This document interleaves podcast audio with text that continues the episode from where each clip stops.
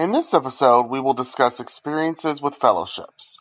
A fellowship is a unique opportunity that provides both scholarship funding and various professional work and enrichment opportunities for specific groups of students at various colleges or universities.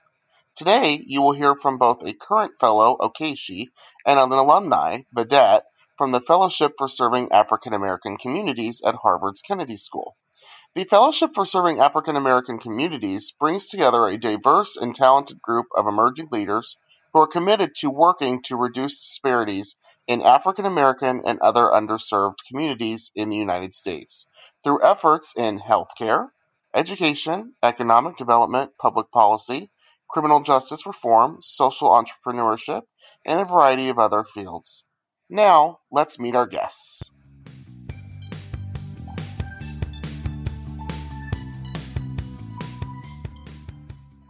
Now we begin our discussion about the Fellowship for Serving African American Communities.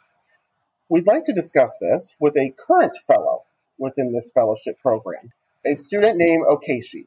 Hi, Okechi, how are you doing? Hey, I'm doing well, Cody. Thank you for having me on. It's absolute pleasure to, to speak on the podcast. Yeah, of course. Thank you for being here. We greatly appreciate it and can't wait for you to share your experiences with our students. Before we get started on the topic of fellowships, which is what brings us here today, I'd love it if you could tell our audience a little bit more about yourself. So, my name is Okechi. I was born in Nigeria. I grew up for most of my childhood there and uh, moved to the US about a decade ago to Nashville and then ended up living in a smaller town called Nolensville, and which was an experience moving to a new country and having to basically readjust. But I'm glad my family was here with me. And for college, I went to Duke University, where I studied global health and biology along the pre med track. And then eventually, I'm a current student at Harvard Medical School, studying to be a, a physician, as well as master's in public policy student at the Harvard Kennedy School. And through my journey, I've tried to weave together health equity and increasing access to healthcare resources for underprivileged communities. And that's kind of been my driving force and other theme throughout my academic journey. That's great, and you know, incredibly timely work too, given the current pandemic. So that's that's incredible. We talk to a lot of first generation college students on this podcast. And a lot of times we wonder, when did you first know that you were a first generation college student? When when did that concept become clear to you? And and what were your initial thoughts? Yeah, the first time I learned what a first generation student was was honestly in college. I believe it was my first year. We received an email and the email was basically welcoming first generation students to campus and basically offering having a meeting and offering us sort of resources to readjust. And I think my first initial thoughts were, wow, this this exists, like this this is a concept because and I say that because throughout the college application process, I mean we had nice guidance counselors at our school, but I just they weren't equipped to really help me or my family kind of navigate the college application process. So I think a lot of it was just picking schools randomly. Um, a lot of it was kind of throwing together my application. And when I say throwing together, I mean it was a more thoughtful process. But I I think what I didn't understand was that for a lot of students, who are not first generation. They have parents or they have relatives who are able to help them navigate the system or to think three, four steps ahead. So by first year or sophomore year in high school, they're already kind of mapping out the things they want to do and how they want to get there. And I think that was something that wasn't readily available to me or some of the members in my community. So I think hearing that my first year of college, it made me really think, wow, like this is a community or this is like a concept that if I had known earlier, honestly would have been a little bit helpful to to think through the different barriers that that eventually came as I was applying to college, whether it's knowing which colleges exist or knowing how to get funding or, or XYZ things that would have been helpful in mind. So I think my first reaction was wow. But through that, I was able to find a really great community of, of people who I think had a very similar background. And, you know, the thought has always been how can we help people better access um, the education system, which I think this podcast does, does a great job of. Yeah. And I think that's such a common, relatable experience. I think many students find out out either late high school or once they get to college. So, yeah, it, it, it had to feel incredibly comforting to know that there was a community out there of people just like you who experience things similar to you. Okay, so as I mentioned, today we're here to talk about fellowship. And you are a fellow at the Fellowship for Serving African American Communities. In your own words, can you define or describe what a fellowship is? Of course. My definition of a fellowship, I like to think of it as an initiative by either a university, a school, or an organization to really bring together like-minded people or or people who are who are dedicated around a specific cause. So for example, my fellowship is around people interested in serving African American communities, but there are also fellowships around business and innovation, fellowships around social entrepreneurship. So I think of it really much as an initiative to bring together people who are passionate about a specific topic or field to really learn and grow together, to really to have them, you know, through dialogue, through conversations, or even connecting them with alumni to, to really hone in on this specific field and work towards a goal. And to also in some instances provide resources, whether it be financial resources to help them afford school or to afford to be in the program, or resources and connecting them with people or other organizations who can really help them grow both professionally and personally. So I think a fellowship is really an initiative to bring together people to, to advance a specific goal or a cause. And do you remember when you first learned about what a fellowship was and what was that experience like? Yeah, so I believe the first fellowship I learned about was right around the end of my senior year of high school. As I mentioned, I wasn't really aware of the different forms of fundings or like I think a lot of more popular ones are like the Coca-Cola scholarship, the Gates scholarship and things like that. And the first I think true fellowship I learned about was in high school. Uh, I believe it was the University of Washington in St. Louis. There was a really big push for I think recruiting diverse students and I happened on an info session that they had and the more I learned about it it was you know they were trying to recruit mostly African American students, but also minority students in these various fellowships to help. I think to help them, like both financially and again with a sense of community, to help to help them kind of be, better have better access to education. And I thought that it was a wonderful experience, kind of going through both applying, um, and it was great because this is pre-COVID, so it's, it's, it's, a while back. But they had us visit the campus and really showed us around, and kind of made a, a point for for for coming there because we would have this community and we would have these mentors who would help us along as we progressed. So I, I didn't end up going to to Washington, Washington University in St. Louis, but it, I have I was still connected with some people who did end up taking that fellowship, and they kind of uh, echoed what the sentiment was at the time, which is that it really helped push them along their career and really helped them kind of form a community there. So I would say late high school was the first time that I, I learned what a fellowship was. Yeah, and that's you know such an important example because you know we oftentimes encourage first generation students, especially, to just immerse themselves in the college process and to learn more about what different colleges have to offer. And even though you didn't end up attending or partaking in that specific fellowship, it still helped to inform you and educate you on what a fellowship was. And so, you know, in the future, as you became interested in other fellowship opportunities, you already had that background knowledge. So that that's really cool that you were able to get that in high school. So that's great. And I think so. So, and to also add to that too is something that I wasn't aware of when I actually did get to college my first year was there are a couple of fellowships you, you can apply to when you have arrived on campus or when like right before you start. So I think depending on your geographic location, and I think it's a little bit easier now because there there are websites that have like kind of a data bank of different fellowships. I think it's just important to to keep an eye out for. So even if you don't, even if you try to apply before college and it, it didn't really work out, or you didn't have the time to, I think something that was not mentioned as, as explicitly was like there are different opportunities as you go along the different stages in college to also um, to also apply or consider fellowships as well too. Right. Yeah. Exactly. And it's again, it's so great to be aware of those things because the the one thing we don't want students to do is to miss out on opportunities simply because they weren't aware of them. So that's great. Continuing on, you know, let's talk more about the specifics of fellowships. So, again, you are a fellow at the uh, Fellowship for Serving African American Communities.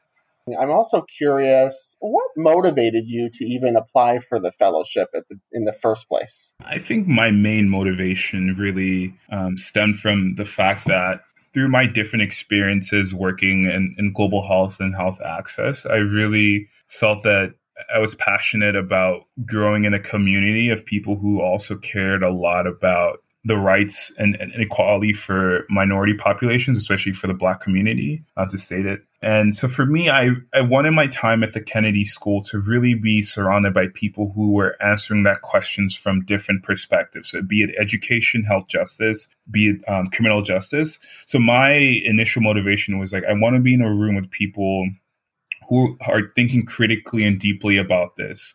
And so that was my first my my first thought.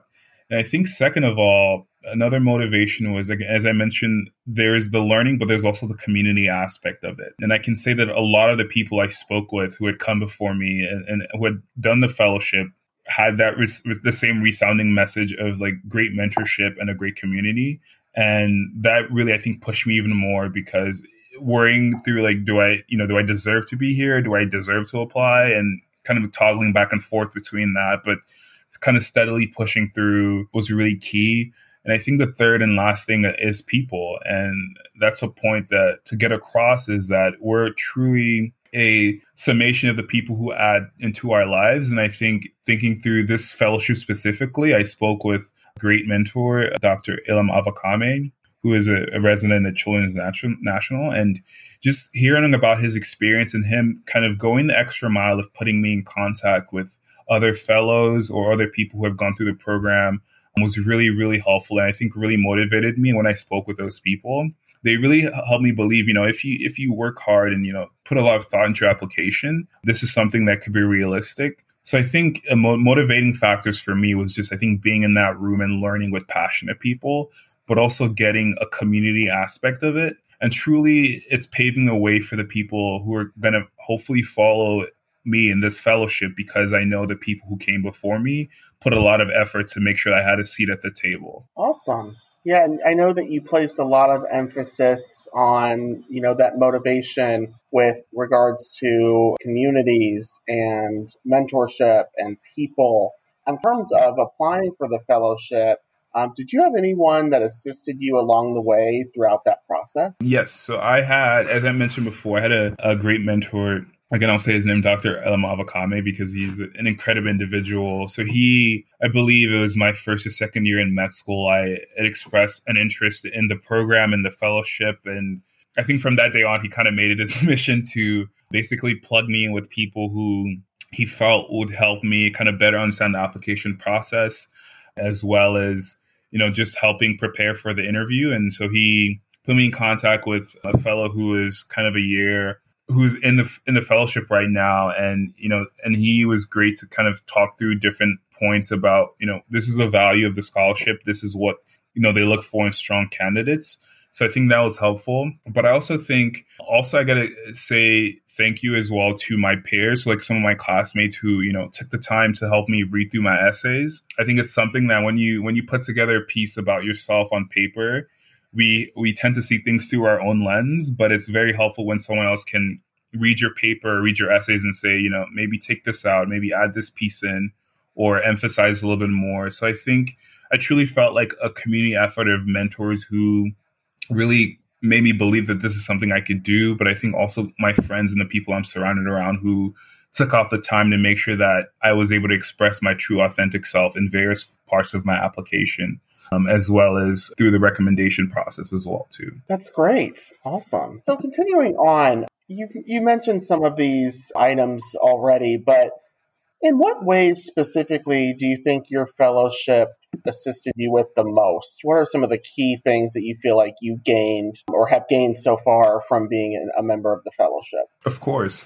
I think the one big thing for me is personal growth. I think that my journey through medical school and even now at the Kennedy School has been, I, I, think, really trying to find my voice. I was speaking with our, our fellowship director about this, and it's something she challenged me. Um, Keisha Ortiz is to really think about how I can use my voice to empower others. And I think for me, it's been a time of immense personal growth And a part of that, again, is being in a room with very passionate people who have various styles of leadership and various styles of the way they advocate for people. And it's just really helped me to think about the elements that make them great communicators and really try to add that to my to my repertoire and, and, and to the work I do. So I think it's personal growth and as well as community and i think that's a word that has come up a million times and i, I use a lot but it, it truly is, is, an important part of who i am and it's having a group of people who when i've had a really long week or you know there's something distressing that happened i can you know feel free feel feel free to speak openly about and really get their feedback and and to grow and to, to be challenged. And the third component is the financial component which i think is is a very important motivation factor and i think a reason why this fellowship exists is to help students who, like myself, who might have not been able to afford it or who might have been basically not consider themselves to, to get it because it does help fund a good portion of our respective degrees at the Harvard Kennedy School. So those are the various aspects of it. But I think the personal growth, at least for me, has been the most transformative part of the fellowship so far. Great. And going back to when you were in that application process, do you remember having an understanding of how competitive that process was? Like, you know, did you know anyone else applying to the fellowship or other fellowships? Yes, so I uh, I believe I knew that it was fairly competitive. They don't I don't think there are numbers out there, but it's something that was expressed explicitly on the fellowship's website and even mentioned briefly during the interview and and so I knew that you know this is something that I had to really put a lot of thought into. So I was even applying during a time of kind of a personal personally was a lot going on and and even with med school a lot going on but it was something that was really stressed to me is to be very intentional about the time I put into my essays and the time I put into basically packaging the various portions of the fellowship. So it was competitive, but again, I think what helped me along the way was speaking with people who have gone through the fellowship. That was something that I, I, think I had not failed to do in the past, but have not really been intentional about, which is if you're applying for something specifically, it helps to talk to people who have gone through the process and have gotten into the program because they can give you the various nuanced advice about what you need to do to be a strong candidate, knowing that, you know, everyone, when you walk into the door, you know, everyone has an equal chance of getting it. So even if it doesn't work out, at least you know you try to tailor your your materials or like your application to best fit what that organization believes in. And so i think for me is knowing that i was i'm very passionate about improving health for black communities and especially for for children. It helped to talk to someone who had basically taken a very similar path to me. And as far as you know this is how you think about structuring your essay and you know you'd benefit for getting letters from these kind of people but I think also just as a re- reassuring factor that you know this is something that I can do to see someone who looks like you be able to tell you you can do this was very powerful for me as well too. Absolutely. And was there anything that you wish you knew when you first applied to a fellowship that you now know, but that you wish you knew back then? Yeah, so I think something I wish I had known uh, or thought a little bit more critically about is the is is how you put together your essay. But I, I, put a lot of thought into my application for the Fellowship for Serving African American Communities, and I think that helped a lot. And I would say, looking back on maybe some of the other things I'd applied for in the past that I didn't get, I think a recurring theme that I realized was when I maybe try to use essays or try to use materials from other applications that might not fit perfectly or doesn't fit well with it. And I, I reiterate essays here because I truly feel like your essays are your introductory conversation with the people, you, with the interviewers or the people you're trying to to basically convince in the application process that you know I I I will benefit from being in this fellowship, but I also have a way to give back. And so something I wish I had had known a little bit earlier on in both my college experience and medical school experiences, I think really being intentional about what I put in my essay. So if an essay had worked for a fellowship and let's say like a Fulbright, you know, it's a very different fellowship than if you want to do a fellowship around biomedical sciences or something like that. So I think it's just really like with each application process I treat it as a new, a fresh canvas, and really think, okay, these are the two or three points I want to hit. And even though that means maybe using similar stories or similar experiences from other essays, but it's to really make sure that I am speaking to the audience, that I'm tailoring my message to specifically that application. Great. Heading into the next segment, now I would love to talk about more in depth as it relates to specifically the Fellowship for Serving African American Communities and what that's done for you, but also what you plan to do in the future using many of the resources and supports that you've received through the fellowship. So, to start, you know, I'm interested how do you believe that being a fellow within the Fellowship for Serving African American Communities, how has being in the fellowship impacted your identity as a first generation college student? Of course. So I think so the Fellowship for Serving African American Communities, I think for as far as my identity as a first generation student, once again it's kind of giving me a, a community of people with a very similar background to myself.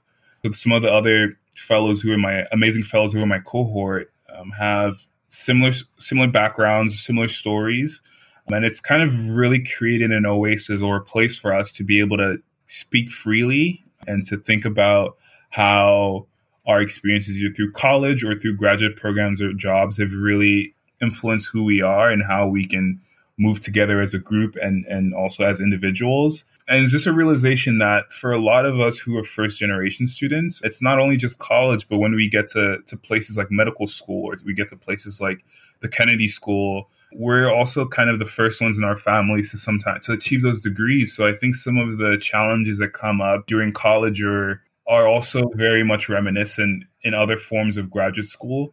And the difference now being that, you know, we have a community and we have ways that we're able to better speak about the challenges we had having access to institutions. I think has been has been really critical. So I think for me, as far as uh, for my identity as a first generation student, I think the fellowship has really provided a space for me to be able to process some of the the challenges and and the great parts of being in a graduate program, but also really push me to think about how we can each work together with the different expertise and mindsets that we bring to the table to really advance the goal of basically creating more equality and equity for African American communities. Absolutely. And on that note, um, mm-hmm. um, how do you, how do you plan to utilize or leverage many of the leadership skills or abilities that you've learned or honed in on through the fellowship to best impact some of our underserved and marginalized communities? Yeah, so my passion is truly improving healthcare both access and outcomes. And I say that because we look at different metrics, measures, studies, and it shows across the board that Black communities, minority communities often have the worst access to healthcare, be that physicians, be that hospitals, and also have the worst outcomes and higher rates of death, illnesses, and the whole lot. So, what I'm really passionate about is how do we bridge both the help, how do we get the government and private institutions to really work together to, to think of creative solutions to help impact and improve healthcare access for our African American communities and as well as like other minority communities who might not have access to these things. And it's been awesome to really learn from the different models that exist at the moment. So, for example, there's a family van in Boston where they legit they take a, a van and drive them into the communities and do healthcare screenings. And for me, my thinking is how can we get support from organizations like that and the government to really amplify these efforts? So that's what I really, really am passionate about. And I think what the fellowship has done for me and it will continue to do for me because I, I, truly view this as a long term partnership, a, a long term way of learning and growing. It has, I think, for one, really challenged me to think about the different aspects that, that affect healthcare. So, be it the economic side of it, be it the healthcare justice. So I think it's really stretched my mind to think about how we can tackle some of these problems from multiple angles.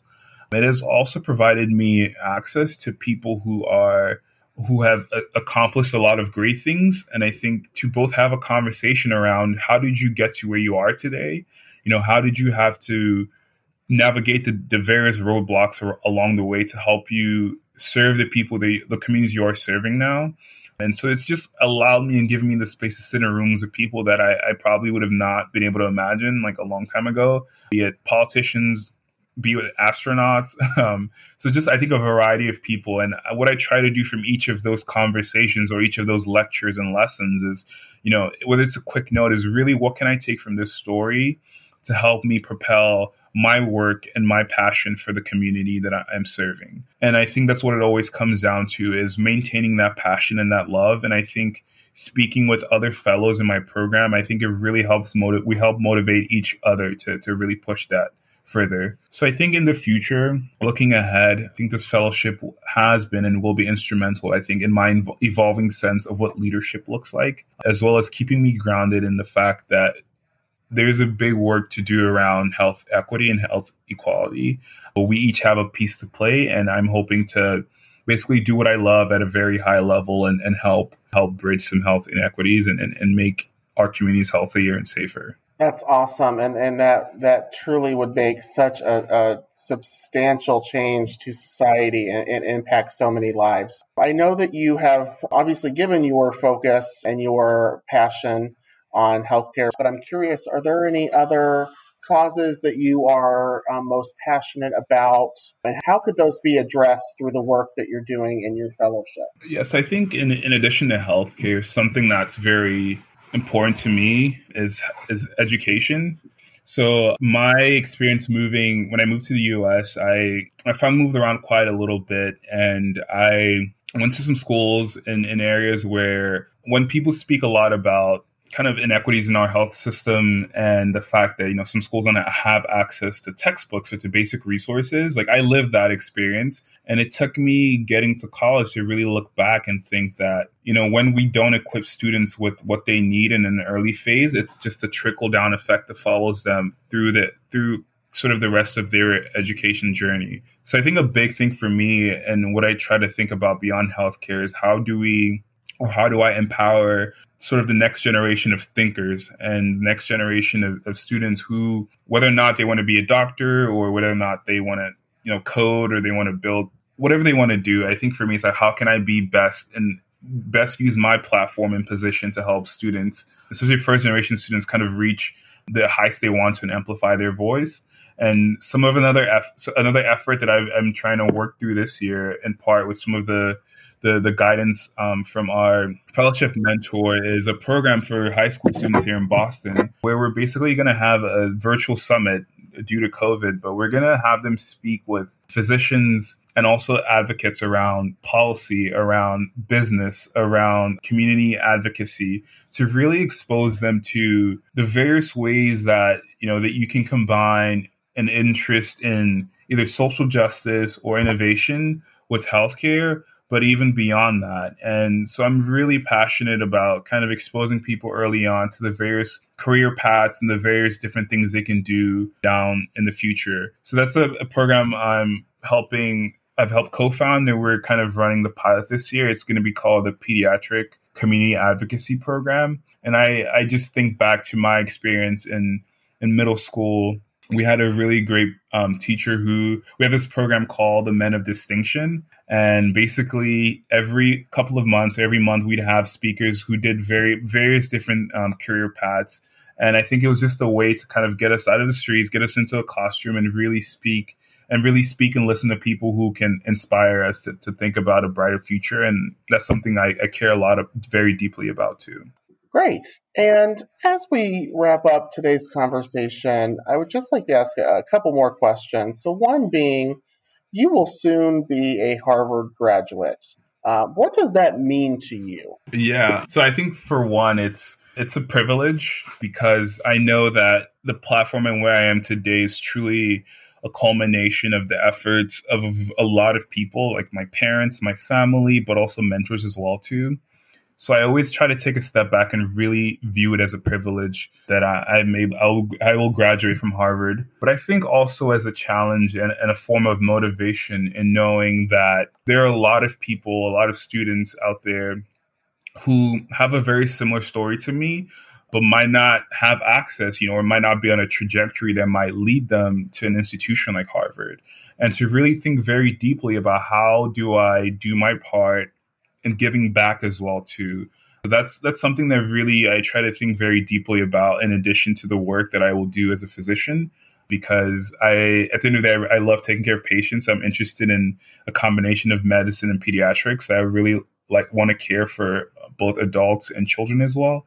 So I think for me, it's to really think about how can I be the best possible physician I can be for my patients, but to also help address the inequities in our community and really, really, really create a system and create programs that can help propel students deserve to be in these spaces who have the ability um, but might not have the, the access to different points that's what I care a lot about, and truly, truly being that face in the room for students who to believe that they they can come to a school like Harvard and they can graduate and they can succeed is what I view it as. So I view it as both a privilege, a challenge, but also I think a motivation that that a lot of work has to be done. And I'm grateful for the people who have gotten me here, and and just excitement that there's a lot more to do. Great. Yeah, and that actually leads me to you mentioned the privilege of such an opportunity. And to close, I'm just curious, how, how do you feel about how do you feel about the, specifically the, the privileges and the responsibilities that are associated with not only being a Harvard graduate, but also a member of the Fellowship for Serving African American Communities? Uh, yeah, so I think the for the Fellowship for Serving African American Communities, I think it it will have been a privilege to I think have a, a route that, have, that basically helped me afford school. So I think that part I'm very grateful to our you know generous donors and people who made that I think financial component very much possible. I think in addition to that, it's also a privilege again to be in in a space and to be in, in conversations with, I think, truly amazing individuals who have their own very unique life stories and things that have shaped who they are, but have very much channeled that I called awesomeness into fixing the world and making it truly a better and, and more equitable place. So I think it would have been a privilege to really learn and grow with them together. And I think similar similarly, I think it's also a call and, and an ongoing thing is that you know, I, have had the, the ability to grow personally and professionally through this fellowship. And I think there is a call and an impetus to really continue the work around serving African American communities, whether that's through my health or education work, with the understanding that the, at the end of the day, you know, this, this is my community. And if we can all do our little parts to grow together, we can definitely uplift a lot of communities and give people the platform that they need. So I, I truly am grateful for this fellowship, for the Fellowship of Serving African American Communities, for the for the ability and, and for the resources to grow as a leader and also the platform to hopefully continue a lot of important conversations and be the driver of change for our communities. Absolutely.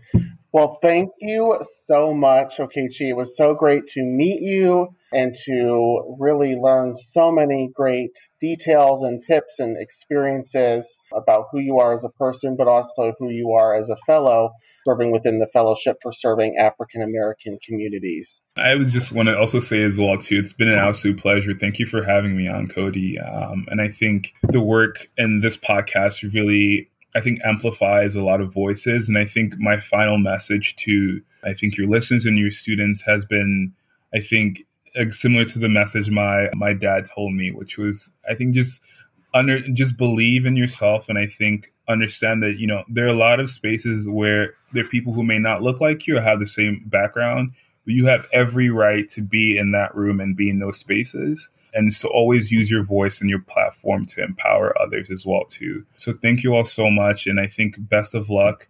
And i think i'm very excited for where a lot of things are going and, and, and i think in the space of education and healthcare justice and um, looking forward to to other students who will hopefully be I, I can proudly call fellow alums and fellows as well too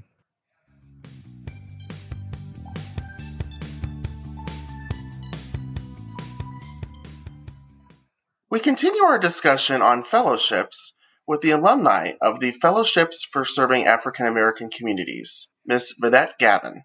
Hi, Vedette. How are you doing today? Hey, Cody. I'm great. How are you? Good, thank you. Thank you so much for being here today and for being on our podcast. Oh, I'm very excited to be here with you. Well, Vedette, we're really excited for you to share your experience. The topic for this episode is all about fellowships. And but to get started, before we go there, I'd love to have you introduce yourself to our audience. Sure. Well, I am daughter of the Midwest from Columbus, Ohio. I'm born and raised, a proud member of Buckeye Nation. I grew up in a neighborhood on the east side of the city. I'm the daughter of an artist, and that's my father, and a kind of sciency person, which is my mom. And so I grew up doing a lot of community service. Both of my parents were really politically active, and both of their parents were very involved in churches, being evangelists, deacons, ministers. And so we spent a lot of time in our neighborhood, which was one of the neighborhoods that you find in every city across the US, which is like the old historic African American neighborhood that had a freeway built through it and wasn't invested in for 80 60, 80 years, right? And so you've got schools that are older, you've got playgrounds that you really can't use on that side of town. And so we did a lot of organizing there to create the things in the community that, that we frankly didn't have to create the sporting leagues to create create the food programs to create the head start programs where kids could go during the day the meal programs and so i grew up doing a lot of that and uh, developed an interest because of the balance of science and art um, in medicine, actually. And so I thought that I would my first thoughts about going to college were be what you can see. And so one of my favorite people growing up was a doctor named Dr. Clark, who had was one of the the elders in the community who had was one of the few black doctors that we could access. He had the the neighborhood family medicine practice and we saw him a lot for everything. Falling down the stairs or getting your physicals for sports or whatever. And so thinking about going to college, I was really excited about pediatrics. And so we could talk about that later. But like after I got through my MCATs and my pre med major and did a little internship, I was like, oh my God, I hate sick kids. Like they're so sad. I used to cry all the time. I did a a stint in the NICU and I was just always like, oh, these poor babies, always just weeping. and my supervising physician kind of went like, well, you can't cry every day. Can't be sad for these kids every day. They're really resilient. And long short, I ended up finding my way into public health. And so I spent a lot of time thinking about how to improve the conditions in neighborhoods that lead to people's health outcomes. And that actually is what led me to Harvard, to the Kennedy School, to focus on a fellow, to participate in a fellowship that was focused on equity in cities across the US on racial equity in particular. So that's a little bit about my journey. That's amazing. Thank you. And such important work that you're doing. So, as I mentioned, today's episode is all about fellowships. In your own words, can you define or describe what a fellowship is?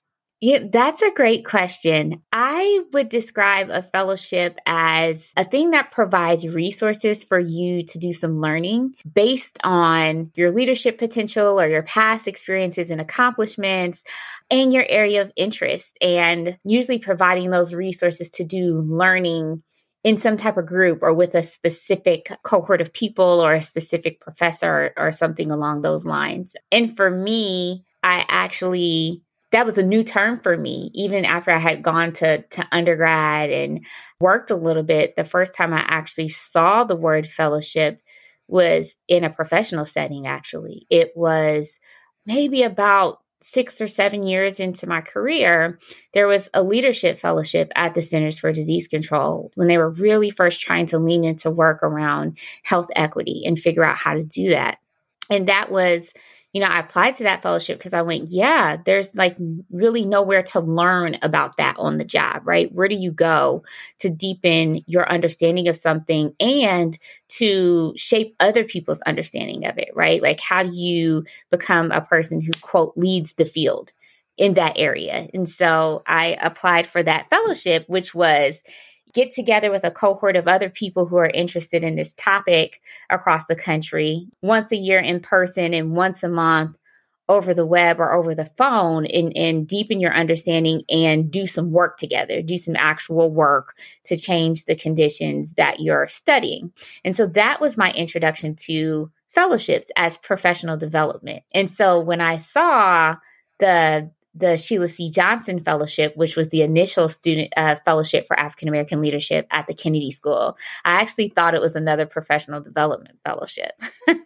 and so that was my introduction to academic fellowships. And that's so great that, you know, with fellowships, seems like an incredible opportunity, like you said, to really continue learning and continue exploring areas that you're most passionate about. Oftentimes, in education, the, the program might dictate what we're studying, but with fellowships, it seems like you're able to really explore your passions, which is, which is an incredible opportunity. Absolutely. Now, going into the fellowship application process, we've heard lots about this from other guests as well, but can you describe the process of applying for a fellowship and what did you tend to think was the most challenging part within that process? Oh boy, so now you're asking me to reach about five years, six years back. Um, no, and I guess I'll remember the parts that really stuck out to me the most. I, I remember a significant piece of it is is thinking about so you've got your recommendations you've got your personal statement and then you've got the actual ac- application to your academic program. And for me the two biggest things are like since a fellowship is really about your interests who you are what you've been through your strengths what you bring to the table it's really about figuring out who you're trying to introduce yourself as. You know, what is the story you're trying to tell about yourself? And your recommendations and your personal statement all contribute to that. And so I remember really thinking, okay, well, what will they think is interesting about me? what would, what might other people be writing about? And usually the prompts are like, tell us about a time when something horrible has happened and you've been an excellent leader or tell us about a some some story that you're we i think as first gen students and particularly minority first gen students we have the stories that we're used to telling about the struggles in our lives that we know inspire other people and sometimes we get really, really good at telling those stories. Oh, I could tell a story about how we didn't really have heat or air conditioning in my in my school. And so we used to have to wear coats to class and do all of that right? I could talk about uh, how bad the educational system was and how i rose against adversity when my academic advisor told me i should think about community college instead of going to college right? But then it's like well is that the story i tell myself about myself though? Is that who i feel that i am? And is that where i'm where i'm going right? And so for me i think it was really figuring out well like who are you and who do you want to introduce yourself as? And so how do you select those people? And for me my, our fellowship was focused on disparities. It was it was asking for leaders who wanted to rise to meet the call for thinking about how we make cities more equitable how we address disparities in urban centers across the country and for me, I thought there was no one better to provide recommendations than some of the community community members that I've worked with, right? Some of the public servants who I thought were incredibly transformational and impactful that I've worked for.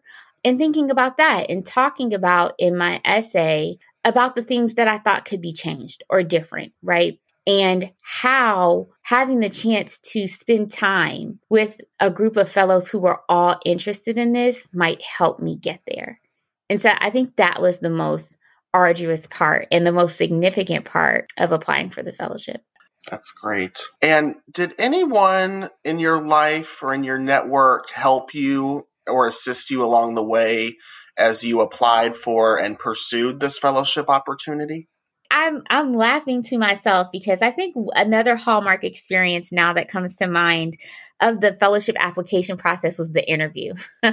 and we in my so I was the first class, the first year of of this fellowship. And so they were still trying to figure out, you know, what are we looking for? And this is the first time they had brought applicants together to interview for the fellowship. And so I actually my confirmation that I was a finalist actually got lost in my email. it oh, got wow. blocked. And so I didn't even know that I got accepted. And then the director kind of said, We haven't heard back from this person. That's strange. I'm going to call her. And I was driving down the freeway one day and I got the call and I had to pull over and I was like, Oh my goodness, no way. Like, you know, I thought it was a long shot that I might get accepted to the school, but I'm actually a finalist for this fellowship. This is incredible. How, why would they pick me? And then all the feelings of imposter syndrome, syndrome like set in, settle in, and they go, well, we'll need you to come here in person and you're going to interview with a panel.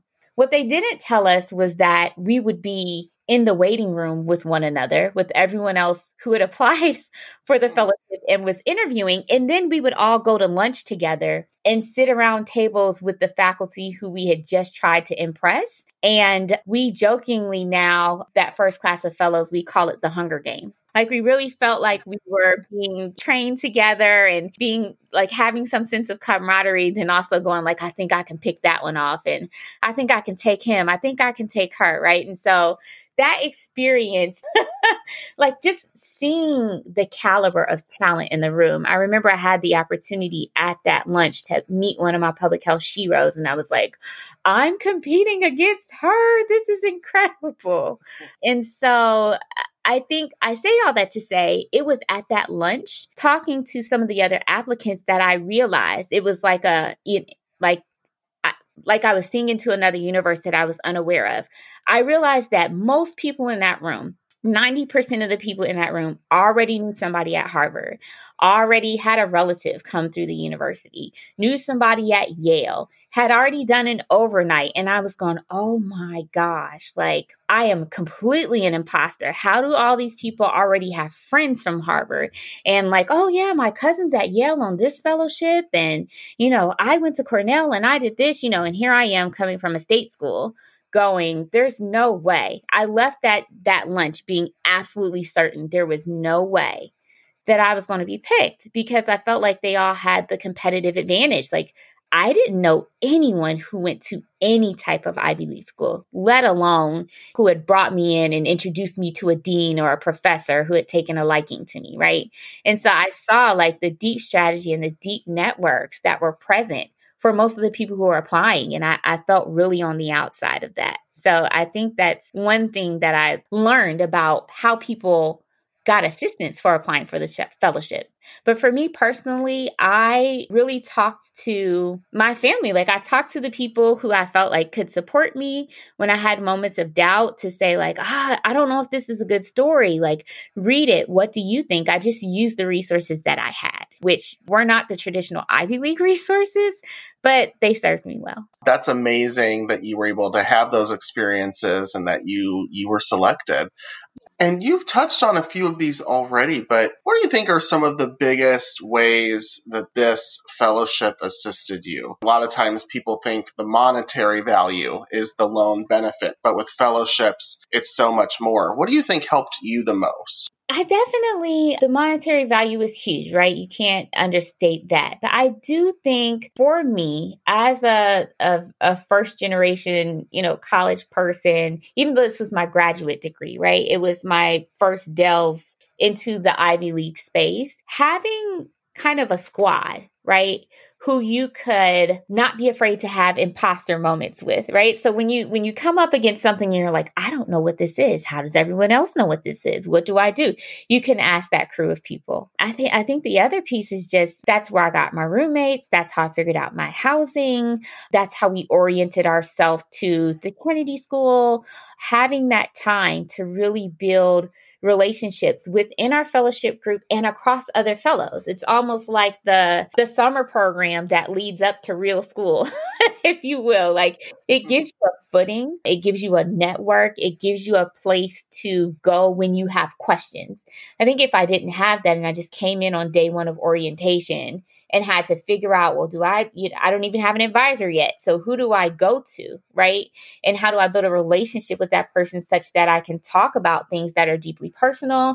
I can talk about the things that I want to learn. I can, you know, laugh and joke with these people. I can find a roommate. You know, I can do all those things. And so it serves as almost a second home group. And I think the other powerful piece about the fellowship, particularly fellowships at the Kennedy School, is all the fellowships spend time together every week. So you spend time within your individual fellowship, but you spend time across fellowships as well. And each fellowship has the opportunity to curate their own learning experiences. And so that is one powerful, tangible benefit of, of fellowships at Harvard in particular that you cannot get anywhere else. You if you say what we really want to learn about is how you negotiate peace treaties between nations at war, they'll say, "Great. who are the speakers that you want to bring in and you curate that conference or you curate that learning opportunity, right? If you say, well, we really need we're really working to understand how you might transition from private sector consulting or from Wall Street back into community or,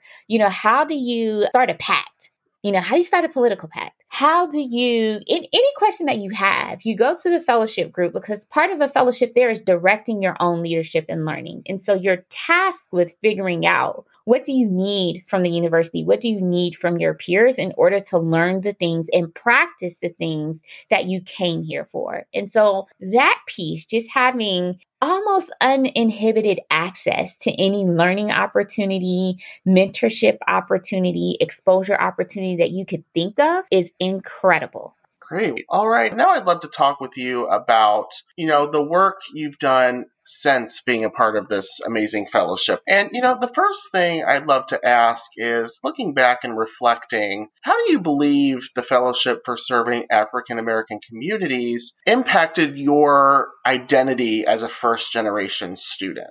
Mm, that is a great question. I, I think a few things. I think one, it regrounded me in the importance of keeping my identity at the forefront. I think a lot of times we can, as first generation students, feel like we are on the outside because things were not built or structured, you know, uh, functionally or culturally with us in mind a lot, right? And so you feel the need to like fit in, kind of go with the flow, for lack of a better word, assimilate to the culture that's there and the thinking that's there, and you adopt the things, uh, the sayings, even let me push back on that. And, you know, you learn how to snap and you learn how to do all the things that they do. And sometimes you can leave behind the importance of um, being an outsider to that system, right? I think for me, I started two two kind of innovation labs and one of them is about working with everyday people in the communities where they are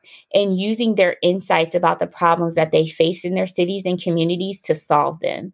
And I think it's really important to bring those experiences and that knowledge about what it feels like to navigate through a system that was not designed to include you to call those things out because it's often those are the solutions. Those are the insights where the solutions lie. And so in my work since then, part part of, you know, my charge as a researcher is to normalize the genius and insights from people who typically have not been thought of as knowledgeable, right? And and that's really important for me. I think being in that fellowship really pointed out the only way we're going to make progress toward inclusion and make progress toward a more just and equitable society is to really focus on the people who are on the fringes and on the margins and being able to say, well, I was once outside of this system. Well, why was I on the outside of it? Right. And for me, thinking about, well, it's not because, you know, my parents weren't smart or because my mom didn't complete boarding school and get the right good grades. She went to Andover, which is now Abbot Academy. Well, which she went to Abbot Academy, which is now Andover Academy, matriculated to Penn, but then dropped out when she got the N word spray painted all over her dorm room and a noose in her locker, right? And so, and then to watch my parents organize and organize and build the things we needed in the community that the city decided not to invest in, right? And so it's like thinking about, oh, well, people are not always on the outside or on the fringes because they're lazy or they're not smart. There are systematic reasons for this and and to remember those insights and to normalize talking about them and to invite those people into the work to offer the solutions for inclusion and offer the solutions for better and accountable governance. And so for me, it, it just is, you know, kind of reshaping, renormalizing or redefining who belongs and what leadership looks like. That's great. And, you know, that's very similar to the work we do with the podcast, you know, um, using first generation voices to tell the stories of first generation students to benefit all communities, especially those that are marginalized or underserved. You know, you have to have those voices. You have to have those people there at the table. So I, that's an amazing point that you bring up, you know, hopefully evolution and change that happens within our society. Yeah. You know, I'm also curious. You are a graduate of Harvard. You are one of the first to be involved with the fellowship that we've discussed today, one of the, you know, first members of the initial cohort. And I'm just curious, you know, being a part of this fellowship to start and also being a Harvard graduate, what does that mean to you on a personal level? Oh man, it, it, means a lot. I I think one, I really I think identify with and hold very close to me the Kennedy School's mantra of of ask what you can do, right? And I think one of our our fellowship mentors or or directors, Patty Bellinger, used to tell us all the time, you you won't understand until you get out into the world what type of credibility having the Harvard stamp brings you. and so it means a lot to me because we have an opportunity in a certain level of assumed credibility and assumed belonging in virtually any space that allows you to come in and set an agenda, that allows you to come in and influence the way people think about a thing. And so for me, I think it's yet another opportunity or tool in the tool belt to say, how can I refocus the work that's happening here and tailor it to the communities that are are most in need of resources. And so for me, I think also knowing as a member of this fellowship that there are 50 other people out there in the world doing the same thing. You know, we we reconnect every you know six months or so, uh, all of us, and and share what we're working on. When we're trying to create new companies, or when we're trying to draft new policies, when we're advocating for a new thing, we have a brain trust with each other, and we say, you know, how can I help you here? And you're never more than four or five people away from the resource, the critical resource or the critical piece of guidance that you need to really make significant change. To change the way that, for instance, one of the biggest wins for, for me and my work recently is, you know, that hospitals are now allowed to invest in affordable housing through their community benefits designation. And that's a huge thing, right? That we can move the agenda on, on housing as a human right and utilize resources from systems that care for sick people to help keep people from being sick in the first place, right? And so being able to do things like that and being able to call upon the people who I went through the Kennedy School with to help me along the journey and know that we're in it for the long haul together is another thing that I hold very, very dear and near to my heart um, from my Harvard experience. That's great. And yeah, that's, you know, opens up so many paths for people to really make concrete change for the betterment of tons of, you know, various communities um, personal to them. And to close, I would love to know what is one hope or outcome you would like to see for first generation students? Hmm. One hope or outcome for first generation students. I would just say show up and ask the things that no one else is asking. Bring bring your full self and your full passion, the things you really care about, the things that are interesting to you into that setting. Because I think it takes a diversity of minds and and I think we bring a unique perspective to the college classroom. And so uh, show up and and and normalize. Don't feel on the outside. You know, it's it's it there's always a moment where you figure out like why are people so obsessed with arugula and and what's up with all this sparkling water and just there's there's so many moments that you have. Why are people snapping in the classroom? You you figure out those things and you feel like an outsider, but embrace that and and really figure out like what what matters to you and how can you introduce that to others? Because they come from where they come from and they've inherited certain types of knowledge and social capital but so have we We've inherited certain types of knowledge and social capital that just haven't been present in those spaces. So bring that information into those spaces, bring that knowledge, bring that curiosity into those spaces, and reshape those spaces so that those who come after you will feel like they belong when they show up. Amazing, amazing advice and so relatable for so many of the students that I know that we have listening and the students that I work with. So thank you so much, Vedette, for sharing that. And thank you so much for being here today and sharing your story. It was incredible. You shared so much insight and we appreciate you being here today. Thank you again for having me. I'm so excited to have this community and this podcast. And thank you for all you're doing. Of course. And thank you. And your insight will certainly help the next generation of first generation students know how to college. Awesome.